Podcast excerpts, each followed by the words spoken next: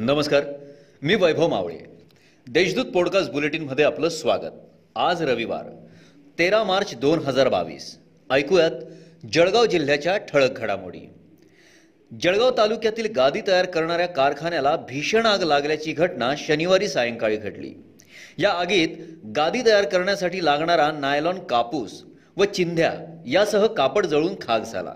सुमारे दीड ते दोन तासानंतर अग्निशमन बंबाने आग विझवण्यात आली.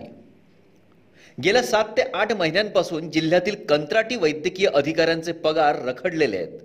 त्यांना वेळेवर वेतन न मिळाल्याने त्यांच्या उपजीविकेचा प्रश्न निर्माण झाला आहे त्यांच्या वेतनाकरता लवकरात लवकर निधी उपलब्ध करून द्यावा या मागणीसाठी राज्याचे आरोग्यमंत्री नामदार राजेश टोपे यांची भेट घेण्यात आली आहे राज्यभरातील जिल्हा परिषदांची मुदत वीस मार्च रोजी संपुष्टात येणार आहे. तसेच पंचायत समित्यांची मुदत तेरा मार्च रोजी संपत आहे. या स्थानिक स्वराज्य संस्थांच्या निवडणुका किमान चार महिने तरी घेणे शक्य नसल्याचे चित्र असल्याने आता जिल्हा परिषद आणि पंचायत समित्यांवर चार महिन्यांसाठी प्रशासक नियुक्तीचे आदेश राज्य शासनाने दिले आहेत बालकांचा मोफत शिक्षण हक्क कायद्याअंतर्गत आर्थिक दुर्बल व वंचित घटकातील प्रवेश प्रक्रिया सतरा फेब्रुवारीपासून ते दहा मार्चपर्यंत ऑनलाईन राबवण्यात आली. जिल्ह्यातील दोनशे पंच्याऐंशी शाळांमध्ये तीन हजार एकशे सत्तेचाळीस प्रवेशासाठी आतापर्यंत आठ हजार तीनशे पंच्याण्णव अर्जांची नोंदणी झाली असून प्राप्त झालेल्या अर्जांची छाननी होऊन डुप्लिकेट अर्ज नावे डबल असणे असे अर्ज बाद करण्यात येणार आहेत.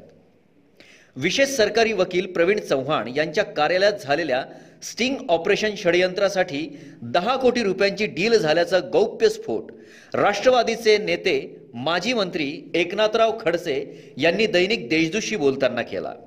दरम्यान माझा संबंध नसताना यात माझे नाव घेतले गेले. सत्ता नसल्यामुळे विरोधक अस्वस्थ असल्याचा टोलाही खडसे यांनी यावेळी लगावलाय. या होत्या आजच्या ठळक घडामोडी. याबरोबरच वेळ झाली येथेच थांबण्याची.